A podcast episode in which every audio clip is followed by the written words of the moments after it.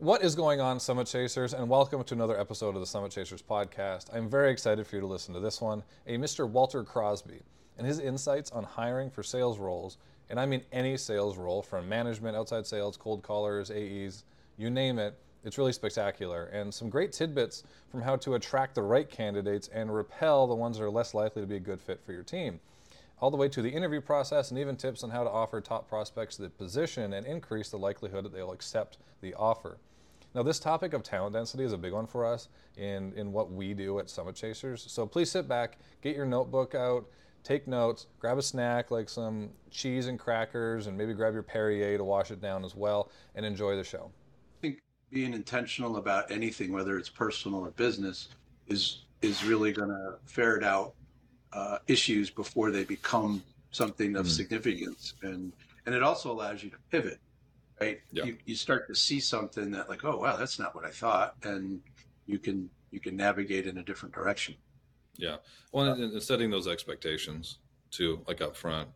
Like if you if if you're communicating to me like this, this is how I feel about it, right? And so then this is this is how we're going to have this conversation. Like like setting very clearly setting those expectations, and also setting like clearly like this is what you're in charge of, this is what I'm in charge of like yeah. and don't like and if we if if something overlaps then we need to talk to each other as business partners not fiance i don't know what the fiance is and and and then when we're done that conversation then we can put the like you said we need a hat like we might or a sticker that i slap on my forehead sometimes or that she slaps that she slaps on my forehead sometimes and um, I think, I think the hat makes it easier because then there's less. That makes it much easier. yeah, the, the hat's much. Yeah, yeah, or, or yeah. I mean, no, the hat, the hat would be much, or just the same hat. Just get like the Velcro piece, and I can just take out like a bunch of Velcro pieces. There's lots of options, Walter. We can talk yeah. through. we can talk through a lot of options. But, it, but, but, uh, but it, you do have to focus. You do have to have to maintain that uh, that intention and, and, intentions and expectations. It's just like any other business thing, right? Yeah. You're coaching yeah. somebody, if you're working with somebody, you got to lay out the groundwork before you move forward. Yeah, uh, absolutely. It needs to be very, very clear. Like, what is a pass? What is a fail? So if they do fail, it's not a surprise to anybody. And if they do pass, they know the rewards that they can they can succeed. And then and then after they hit that reward, okay, what's the next? What's what's the next kind of step? What's the next? I call it the next summit. But yeah. Um, but anyways, I, I really appreciate you you coming on. I'm really I was been looking forward to this conversation. Um, and like I was telling you earlier, I was I was on your your website, and um, I think that the topic is not like this specific topic like we, we talked to like I, I, told you i talked to a lot of sales individuals. I've been in a lot of sales. I've done a lot of sales training. I've done that kind of stuff. But the topic specifically around hiring and promoting in a sales org and what happens before and after i don't think is talked about enough. Because like you said and i 100% agree hiring for a sales role whether it's a leadership or a frontline or, or an, even an sdr is different than hiring for like customer service or a line worker or XYZ, whatever. Right. Ad- so, I, or an ad, any, any big time where, and I like the way you said it. Um, but salespeople, like true salespeople, like that's who they are. We're a little weird. We're a little crazy in a few yeah. different ways. Mm-hmm. So I, I, I, we'll start off sorry, go, go, ahead with whatever you're about to say. Just tell everybody a little bit about yourself, because and you also have a book. I know that, so I want to make sure we get that out early.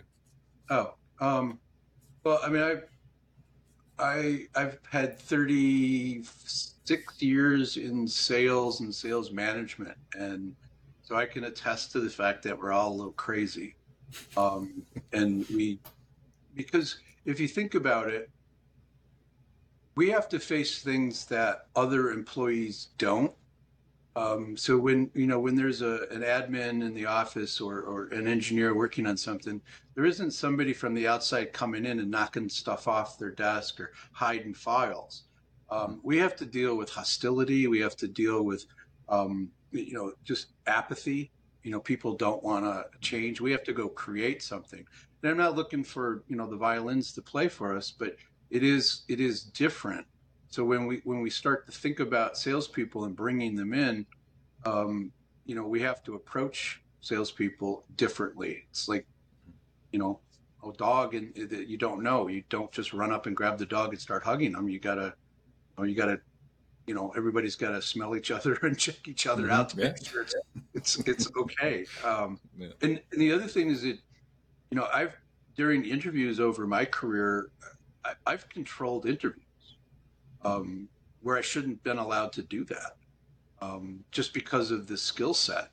So it, it's it's there's a, there's a lot of variables there. So that's why I say when we're when we're approaching hiring salespeople or promoting salespeople to a different role, then it, it really requires some thoughtful intention. Mm-hmm. So when you say controlling the interview, are you saying you as the interviewer shouldn't have been able to control the the interview, or can you elaborate a little bit on that? As the candidate, when okay. I was doing when I was looking for a gig and I was being interviewed, um, I shouldn't have been able to control the interview. Um, the interviewer, it's it's it's much like a salesperson talking to a prospect. Mm-hmm. Prospect should feel like they're in control if we're doing things well, but they're not.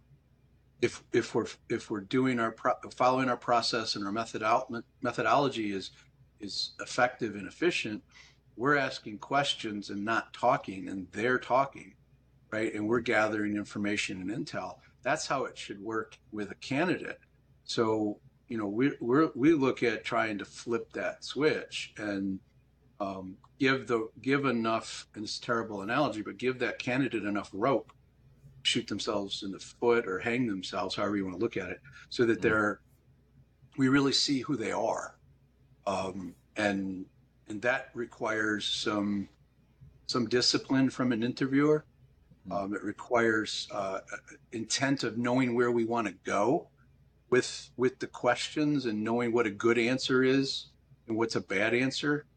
I mean, I had an interview yesterday with a woman who um, was late, didn't show up on time, mm-hmm. um, and then it wasn't her fault, right? So lack of responsibility on her part, um, and you know, then I asked a question that was a simple yes or no question that she never answered. So when I when she got to the end of her ramble, I'm like, you know, I ask a yes or no question. So I'm confused. Is it a yes or a no? And then she went on again to not address my question because she didn't have a good answer for it. So mm. I think those are things that we most most a, a lot of hiring managers in the sales area haven't been trained in a structured process they mm-hmm. haven't been trained how to keep bias out of. We're humans, right? There's always going to be some bias, but there's we shouldn't allow uh, bias to really get in our way of making a good decision.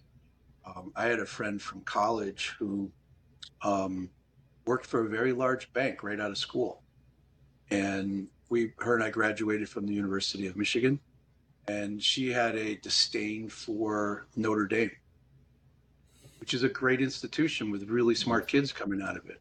But if she saw a resume who applied to this bank that had Notre Dame on it in any capacity, she threw it away. And that's that's an example of extreme bias. But those that types of bias seep into our world. So I, I think there's a there's a lot of responsibility from the hiring um, manager, the, the company to put some structure in place when we're looking at, at everybody, but specifically with salespeople that, you know, if, if an HR person is asking a question about sales and they don't know what an A answer is, a B answer, or a C answer is, you know, that's on the company to give it to them um, mm-hmm. to help them understand how to rate that. Yeah.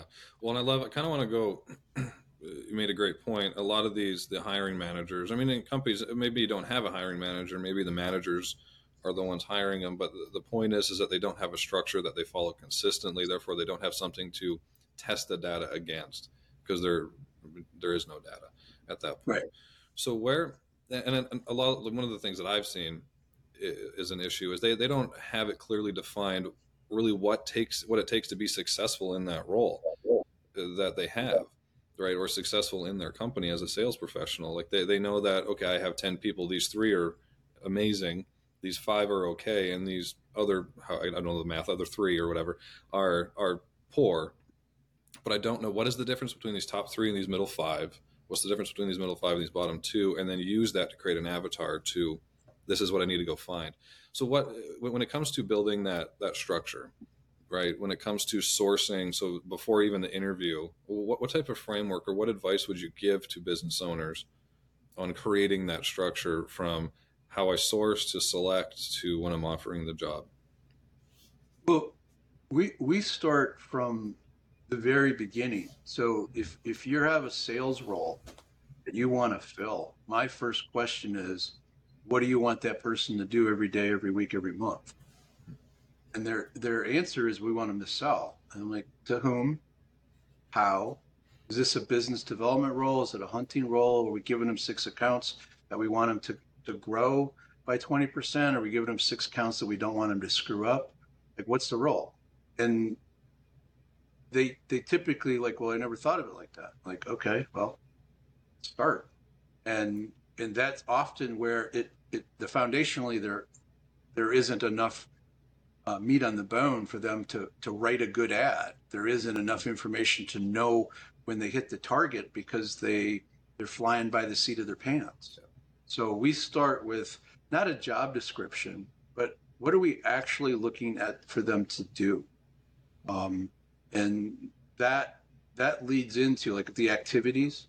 Who are they calling on? Like what, who the ideal client profile that this person is going to call on? Who is it? What industry are they in? What industries? Right? Let's let's define all of that. Is that realistic? Is that is that enough? Um, is it too much, or is it enough for somebody to earn a living in this role? Does the comp plan align with the activities mm-hmm. that you want them to do? Um, you know, I mean, I, I, I've seen comp plans that are all over the place. I mean, they've actually paid people to do proposals. Seen it once. They paid people to write quotes and proposals.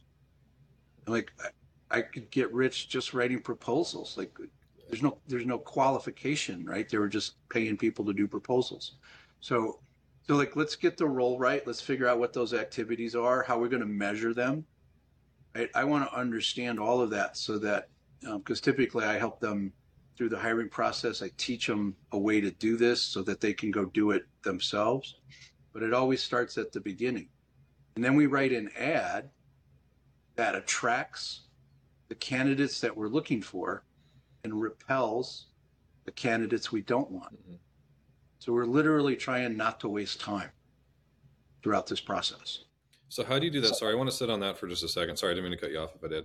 Um, how do you so that that ad and that that's I love that topic in itself because a lot of them they just they just put out like a, a, a reg like a, like it's just a boring job description that could attract somebody from this background, this background, this experience level, this education, and it, it's not specific. So I love what you just said, which is that it repels those that wouldn't be a good fit. So how do you and maybe you're going into that, so sorry if I cut you off.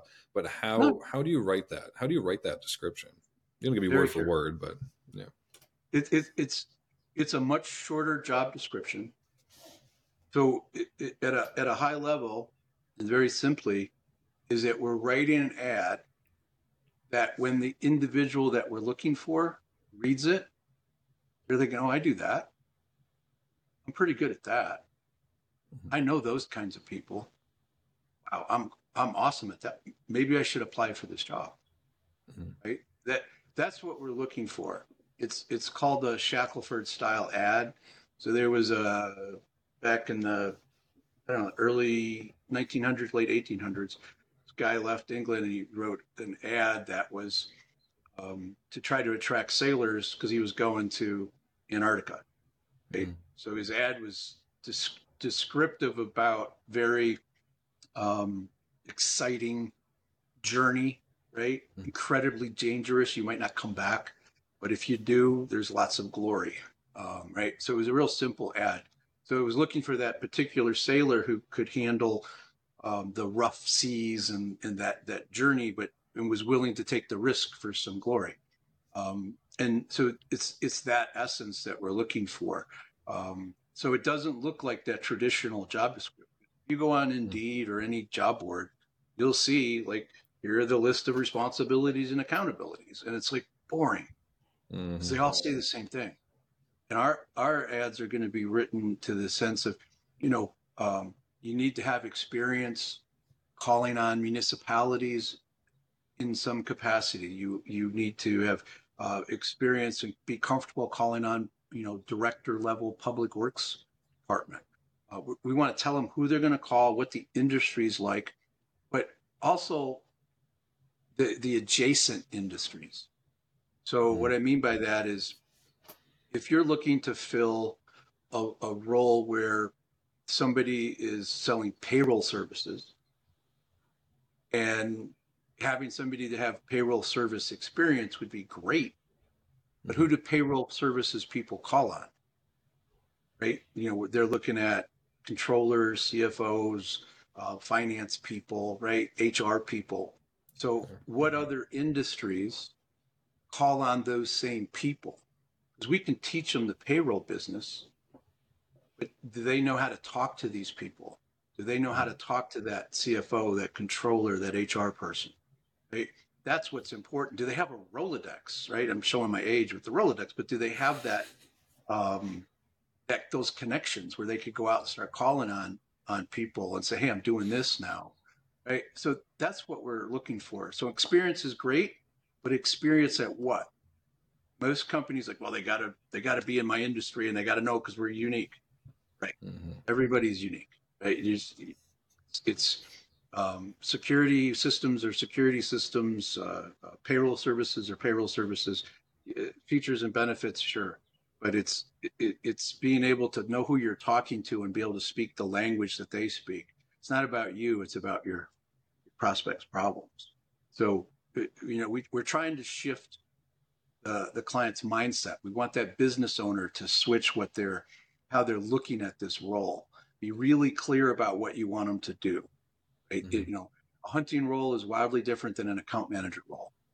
Um, and and even within account manager account management, there's there's differences. So being able to discern if it's a, um, a CSR role or or a pure hunting role, um, and how much service is involved, we need to be able to share all of that information in the ad in a very succinct uh, manner. Our ads are traditionally pretty short. Mm-hmm. Um, you know, sometimes we add things about culture if somebody's serious about culture, um, but we we want them to we want them to understand reality. We're not trying to hide. We're not trying to um, you know oversell. Um, and and that I think is one of the things that people do wrong from the giddy up is try to sell the role and the company to the candidate and they don't even know if this person's the right person. Mm-hmm. So we we ask people ask the the folks to not sell the role until the end. Mm-hmm. Until you have those two or three candidates that you're really serious and you really think are a good fit, go sell it then. Don't sell it to the person that you're just doing a phone screen with that you're not sure you know has has what it takes. Um, there's a great story about a client who um, they had a, a really high paying job right? The base was like 350, 400,000, but the person could make about a million and a half if they hit their numbers. So they had a very specific person in mind, but the place where they, they, they worked was a dump. So they were encouraged to create a nice little conference room right off the, the lobby that was was well done. It had the right furnishings, wasn't over the top. They had a picture of the founder in the on the wall. Mm-hmm. Right, this older gentleman so they would put the candidate in the room.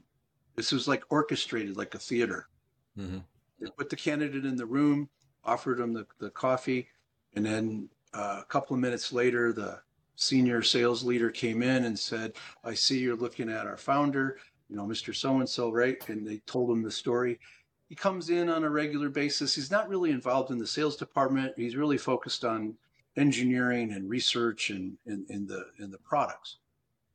So they start the interview process, and about 10 minutes in, the old man on the on the wall walks in, looks at the candidate, says, "Sorry, I'm for interrupting," and he, he sticks out his hand to the candidate. It's like, you know, Steve, I heard a lot of good things. Really hope you make the right decision and join our team. And then left. So a bit of theater, yeah, but they really wanted this guy and they created this environment to make him feel like they wanted him because he was the right fit. So there's I, I tell you the story because they were really clear like that was the only guy that fit mm-hmm. right so they went to some extremes to make sure that they had the the right candidate in play so they they they got to the point where they knew that he was the guy and they wanted to sell him so they put on this almost uh, experience theater like performance for him type of thing but they okay. had discerned and disqualified all the other candidates and mm. that that was the first time they sold the role. They sold the gotcha. company, and and mm. and I mm. think if we do that at the end, you know, we're not wasting time. Okay. We're not putting that mm sort of effort into somebody along the way. I mean, w- when I've done interviews where I was the candidate in the past, the first thing they do is start telling me about the company. First, mm I should know about the company if I'm viable candidate. I should have done some research. I should have some mm questions. But like, let's talk about the role. Let's see if there's a fit before you start selling me. Yeah. Well, so I, I, see what you're saying. So they make the mistake, or a lot of people will make the mistake, companies will make the mistake of doing that way too soon. They're start selling people on the dream. Like, and I, have seen that a lot before too, where it's, you know, the, the job entails, you know, maybe it's a lot of driving, a lot of travel, a lot of long hours. You're not going to see your kids and your family as much, but they sell them on, like, they're almost, um, like, that's almost like a point of, like they're self-conscious about it right so they try to hide it with like yeah but you could you know half a percent of our sales reps have made half a million dollars so this is what you could do so they sell that. And then right. they they don't they don't even know if they're the right fit. They could have 10 other candidates coming behind them that are a much better fit. Um, so I, I see i definitely see what you're saying. let's figure out who's really a good fit who should we invest some time and resources in. And that starts to reveal itself through a process of of mm-hmm. interviews. And but initially we want to be screening them from from the very from the very beginning. But we can't do that unless we know what we want them to do. So in your scenario about lots of travel that should be in the ad. Mm-hmm. this role requires 70% travel or this this role requires you know 12 days a month on the road. Um, mm-hmm. because that's going to repel certain people. Because it, if they're not going to be a fit long term, why do we want to engage them to begin with? Yeah. It, It's about finding the right candidates, not talking to the most people. What do you say to the companies that, and, and I've seen this a lot, where they get, I call it like the warm body syndrome, right? Where they're growing really fast, or maybe they've had a mass, you're shaking your head. Um, you have some tells, Walter. Uh, where, yeah, I have they, a hard time hiding my feelings. which is, I mean, you're passionate about it, which I absolutely respect. Um, or they're, going into a new market or whatever, but they, they need to hire quickly, is my point. And and they they start to they have a process, and then they're like, yeah, but we need to get ten people in here in the next uh, month, whatever, X Y Z amount of time. What would your what would your advice be to them to either a speed up the current process they have and not ignore it they currently have to get the right to give them the better chance it's never 100% but to give them at least the better chance of having the right candidates come through the door well, I, I think there's a couple of things that you can do. You still want quality, but if you know and you're willing to accept a 40, 50% burn rate of your people, you have to understand what that means to the sales organization. You have to understand that you're going to be bringing people in and you're wasting time and money. So my one of my questions is, are you willing to do that? Mm. And when you when they really start to think about what that means, maybe I don't need to get them all done in four weeks. Maybe I, need, I could do six weeks and, and do this a little better rather than fast. But mm-hmm. you can go faster if you have the the um, support using the job boards, right? You have you're blasting this everywhere. You're telling everybody. You got your employees telling everybody. You're giving your your employees an incentive to to tell people and bring them in. So if you're doing all of those things, and you have the ability to process people quickly right? Because if you want to go fast then you better have enough people to handle that that uh, that influx of of um, candidates. So and then be able to discern them don't don't alter the the, the process of of uh, you know weakening it to make it go faster but just support the the the the growth that you're looking for in that capacity. So instead of having one person doing some screenings, you might need to have three. You might need to block out that time. You might, because you want to be able to get through this whole process in two to three weeks with a candidate. Mm. You either want to get them out or move them forward. Mm. In, in similar to a pipeline, right? You you want some velocity. You don't want them sitting around waiting. Um, we want to be clear what that process is. We want to tell everybody what um, what that looks like, what each step is, and then how here's how we how you're going to know if you make it to the next level. So there's a lot of um, you know that intention and expectations, like you talked about in the beginning, applies to this process as well. Mm-hmm. So being so don't alter the process, but add add people to support the process itself. That's what speeds yeah, it up. Okay. You're gonna you're gonna spend more money on ads. You're gonna advertise it more. Um, you're you know we we suggest you know eight to ten dollars two or three times a week a day to to promote a project. You can escalate that so you get bigger reach. If you're mm. remote, then that's going to open up your your space uh, as well, like up your candidate pool.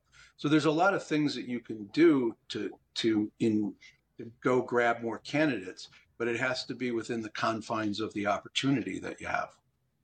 Understood. No, uh, that's very, very good advice. Very good advice. Because I mean, they so their first reaction is like, okay, if we have like a three-step interview process, let's only do one, as opposed to okay, let's train you know a couple other people that can come in and also do interviews, but keep that same process. And, and if you have a process that's defined and written down, um, it's easier to train other mm-hmm. folks to you know ask the question and grade the question if you mm-hmm. know what a good answer is or a weak answer is you know we can we can teach people to do that and and often that's going to bring a different perspective mm-hmm. right it's going to help somebody see um, if you have different people engaging with with candidates you're gonna they're gonna see different things because they have their own their own viewpoint yeah own personality. Some people are more comfortable with certain personalities they might be more honest with them. Um, no that's that's a, very good point. and also i mean i think it's just consistent. You just you just made the the comparison of comparing it to a sales process. If that sales process isn't consistently executed on for a period of time you don't have data to then know where to improve and what adjustments to make. Same thing with the hiring process. If that process isn't consistent you don't have the data points to then make those one or two percent adjustments, which could make the difference between you know a, a five or twenty percent churn rate in the long term, right? Yeah, no, that's that's great advice. So when it comes to actual the interview process, right? So we have a very clear um, defining the role, like defining not just okay, what is the sales role, but like very meticulously, what is the activities that they're going to be doing, what is the outcomes that we want them to achieve, right? So the difference between a cold caller and a, and a hunter or a AE are they're much different, right? Defining what that is really clearly, writing a description or a sale or a, sorry a job ad that's very specific and repels just as important repels those that aren't a good fit and really attracts people that are. You get a good number of candidates in. What's like an ideal? And I know that there's a lot of different types of sales roles. So you're going to have, you know, the people who are just cold calling, and they might not have as much of a extensive interview process, or maybe you'll prove me wrong, and it's just as extensive. And then you have, you know, the people that, you know, are could be managing accounts worth, you know, one, 10, 20 million dollars. But on average, what is a good uh, that, you've seen a good successful interview process look like? Like, is it two steps, three steps? Kind of where, where's your sweet spot that you've seen? Um, well, if you if you think about it from the time a candidate engages to the time you make an offer, so you have that that job posting.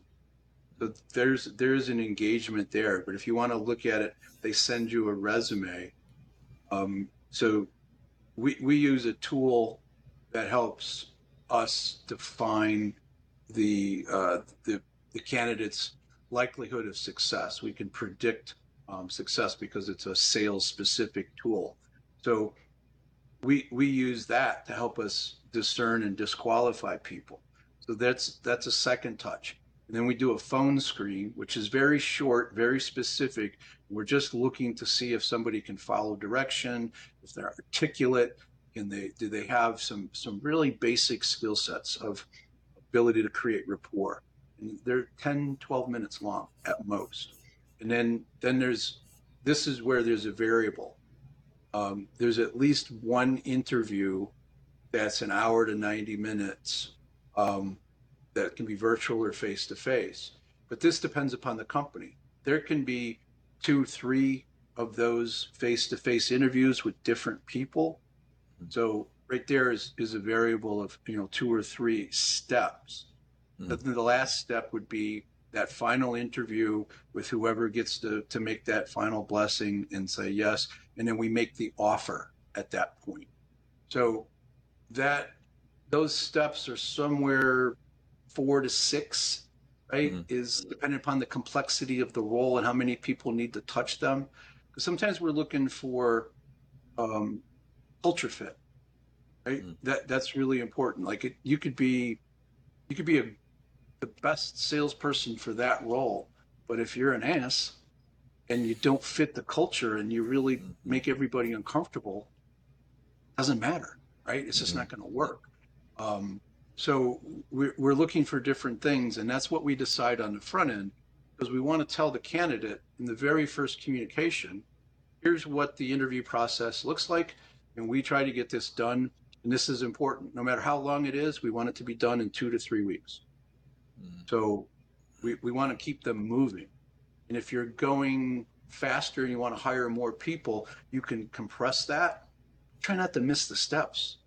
Do the same things, but just do it faster. And you can move people through if you have the right scheduling, if you have the right, uh, everybody's committed the time, because that's often an issue. Like, well, I, I, just don't have time to go see, to talk to this candidate.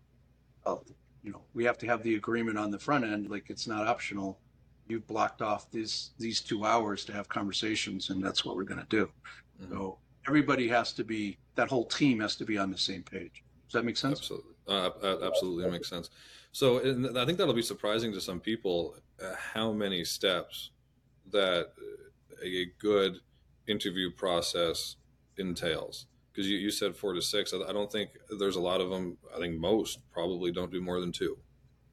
Right. Which, I mean, for some roles, I get it, but there's certain, like especially like if you're an AE, like in that in that example, if you're an AE in charge of, you know, millions of dollars of accounts, and you you aren't the right person, and you lose this account, that could be millions of dollars out of the company's wallet, right? So that that that interview process, and you're, also you're out there. One of the points you made that I love is that you're like you can be a culture fit internally, but you need to be a culture fit internally, and you're also representing the company to the world. So you need to not just represent, you need not be a good culture fit internally, you need to represent what the company stands for externally. Whatever that is, right? It's got to be, uh, some people are buttoned up with uh, jackets and, and, you know, dress shirts, and some people are super casual. Like whatever that is, it's not right or wrong. It's what the company wants to put forth, what the brand represents, right? So all of this thought has to go through this process um, to bringing people in. And if if you're getting the retention that you want and you're getting the uh, the outcomes that you want and you have a two step you know interview process god bless right mm-hmm. why change if it's working but if it's not working then maybe you should think about doing some sort of augmentation to that um, trying something different um, you know i had a friend who he was a, a boss actually that's you know it's like you know you've always eaten chocolate ice cream. Try a little vanilla. You might like it. Right he, i actually heard them say that to a ceo of a fortune 500 company. Um, and it, it worked right? Because the guy's like you know you're you're vanilla. Because ah, i'm more strawberry than i am vanilla but you know my point is do something different if you want different results. So mm-hmm. if if something's working you know, stay with it. But if it's not, or you want to get better at something, or you want to elevate your hiring, you want to elevate the quality of of your of your team, then maybe you should do something different. Because one thing that I think business owners could spend more time contemplating is when it comes to their sales team. You talked about it earlier on. Maybe you got two people that are killing it, hitting their numbers consistently they're doing the right things. And then you've got, you know, a couple of people at the bottom that miss on a regular. that just aren't getting it done. And then you got the middle group, right? That are doing, they're working hard. Sometimes they hit it, sometimes they don't. They're just not consistent. So those people, let's try to spend some time coaching those people and giving them some tools and helping them try to elevate.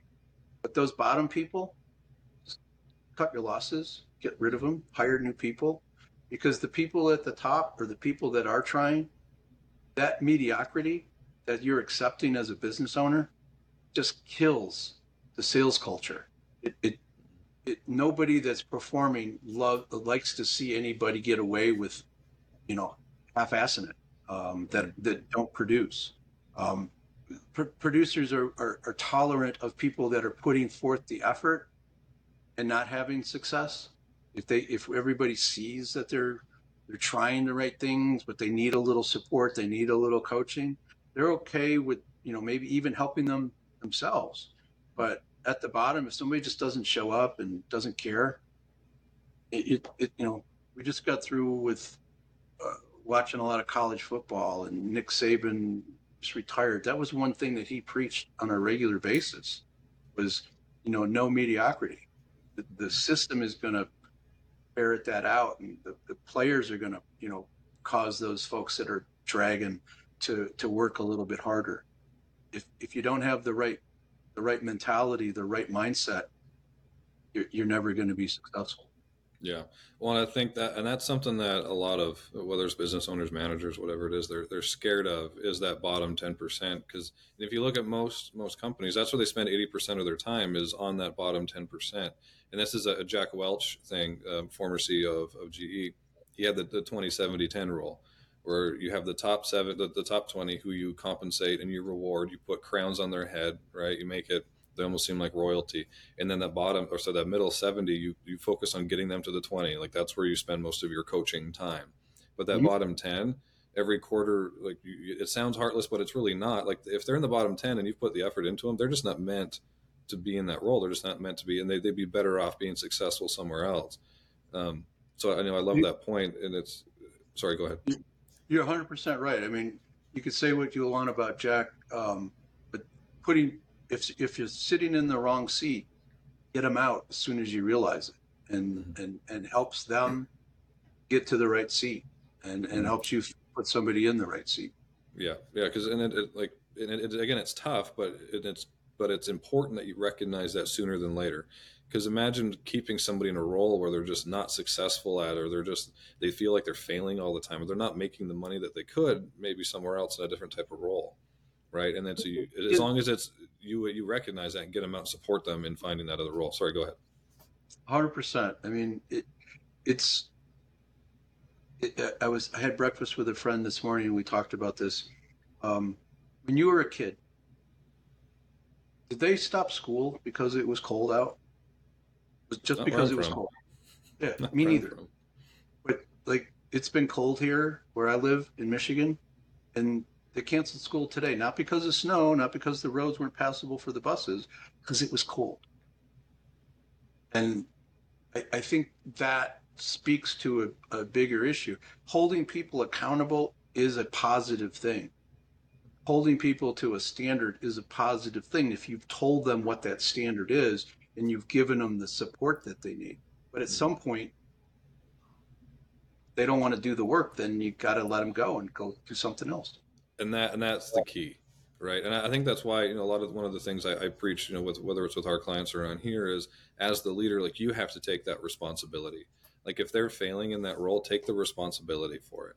Like don't just assume it's their fault. They they they they failed in the role because of their incompetencies. Well, you put them there you were in charge of creating the the training to to get them to be successful and uh, you, you were it was on you no matter what maybe it's the way you communicated you communicated in a way that you know resonated with person a but doesn't res- didn't resonate with person b and now person b is failing and is that their fault because they didn't understand the way you communicated it or is on you you didn't communicate it in a way that resonated with them and then let's say you did do that and you communicated properly and then they just they're, they're just not the fit for the role. Well, you put them in that role that they weren't competent for to begin with. So that's on you. So now you have the ability to go and change the way you hired people. You have the way change the questions you're asking, the way you're writing your descriptions and your Indeed ads.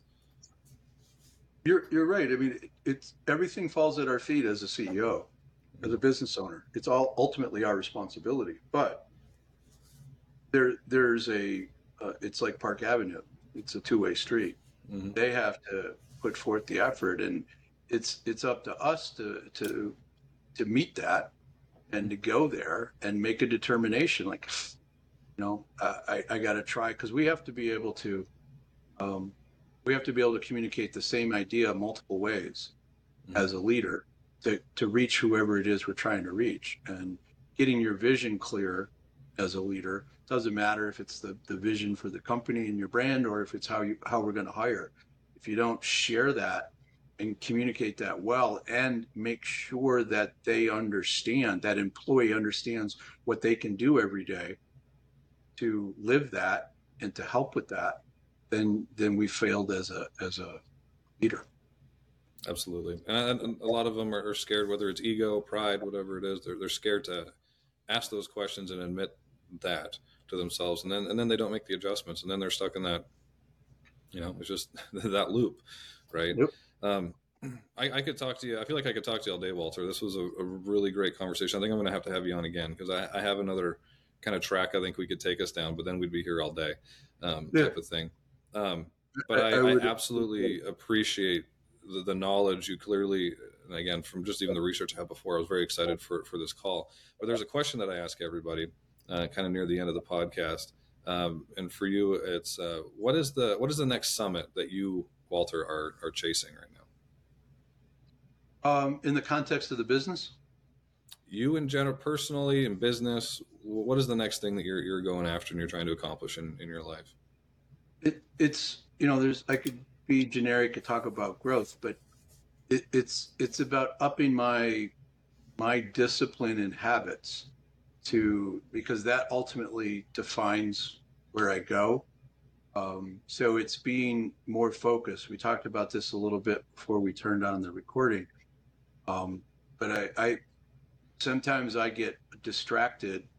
I, oh, that would be cool if I did that. If, if that worked, that would be awesome when we all know that there's certain basic things that we need to do, whether if you're trying to lose weight, you move around a little bit more, right? You maybe watch what you eat.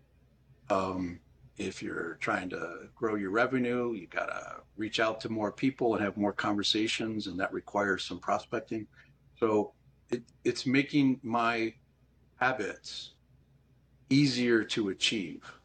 Um, so, ex- quick example get up and go walk at 5.30 in the morning right? My exercise is to go walk three miles. Mm-hmm. um, so what do i have to do to make that happen? I got to get out of bed but i have to get dressed and get out the door so i have everything ready to go. I don't have to think. I don't have to go looking around. I just go get dressed and i can be out the door in in 10 minutes so it, it's doing things like that, really thinking about your habit that you're trying to create, because that's what's going to get you to, to the next summit.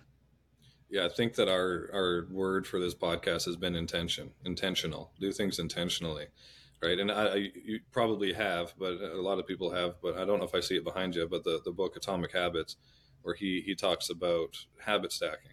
So being intentional. So if you want to create a habit for anybody, but for for your example, if you want to, it sounds like you have the habit, but if you want to make the habit easier, of getting up and walking three miles at 5.30 in the morning you stack habits on top of that to make that habit easier right? So for you as making sure the habit the habit would be to get your clothes ready to get things ready so that it's easier for you when you roll out of bed everything's there ready for you right? Or you have you know the coffee set for 520 I, I don't know whatever you know what i mean? But like those the habit stacking to make the, the the thing that you're trying to change or the thing that you're trying to create easier that's a great point because it, part of that getting out of bed that early is going to bed earlier, right? Mm-hmm. Which means sacrificing watching the end of a football game or, you know, having that extra glass of wine with my wife, whatever. It's like I'm doing this, and it stacking those things up to to give you the power to do what you need to do. So. Mm-hmm. Uh, there was a, a, good example. I think it's from the book. There was an example, but there was somebody who um, he wanted to go to bed earlier, and their bad habit that they had, they were trying to break, was they watched they would watch TV way too late,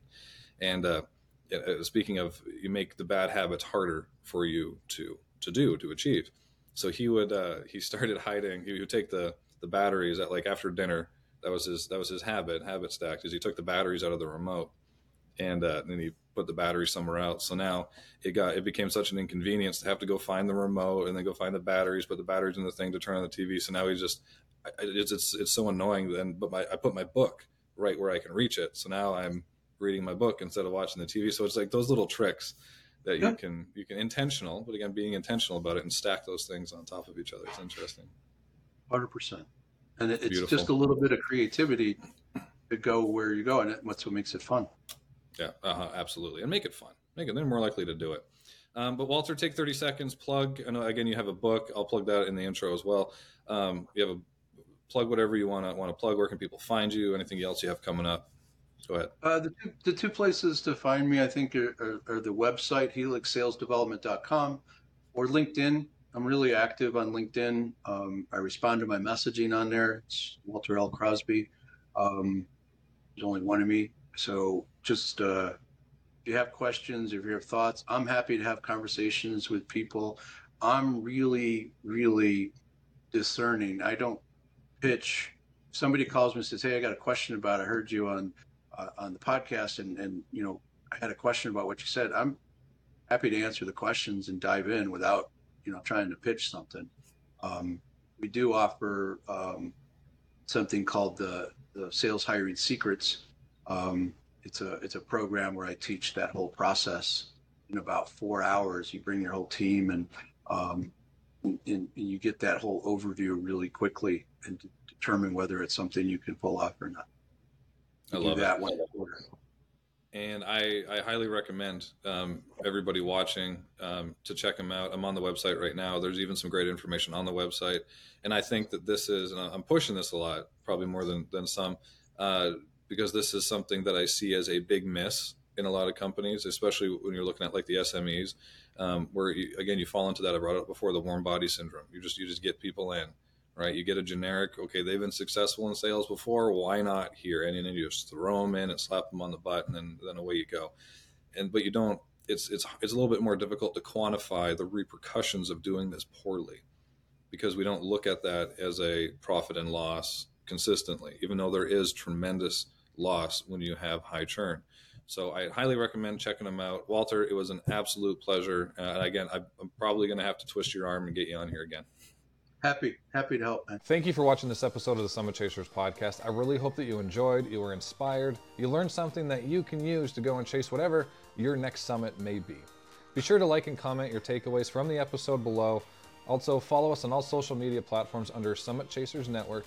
And if you're watching this on YouTube, be sure to turn on your notifications so you can be notified when we drop new content like how to videos, business best practices, motivation, and personal development strategies. And until next time, Keep chasing your summit. I'll see you on the next one.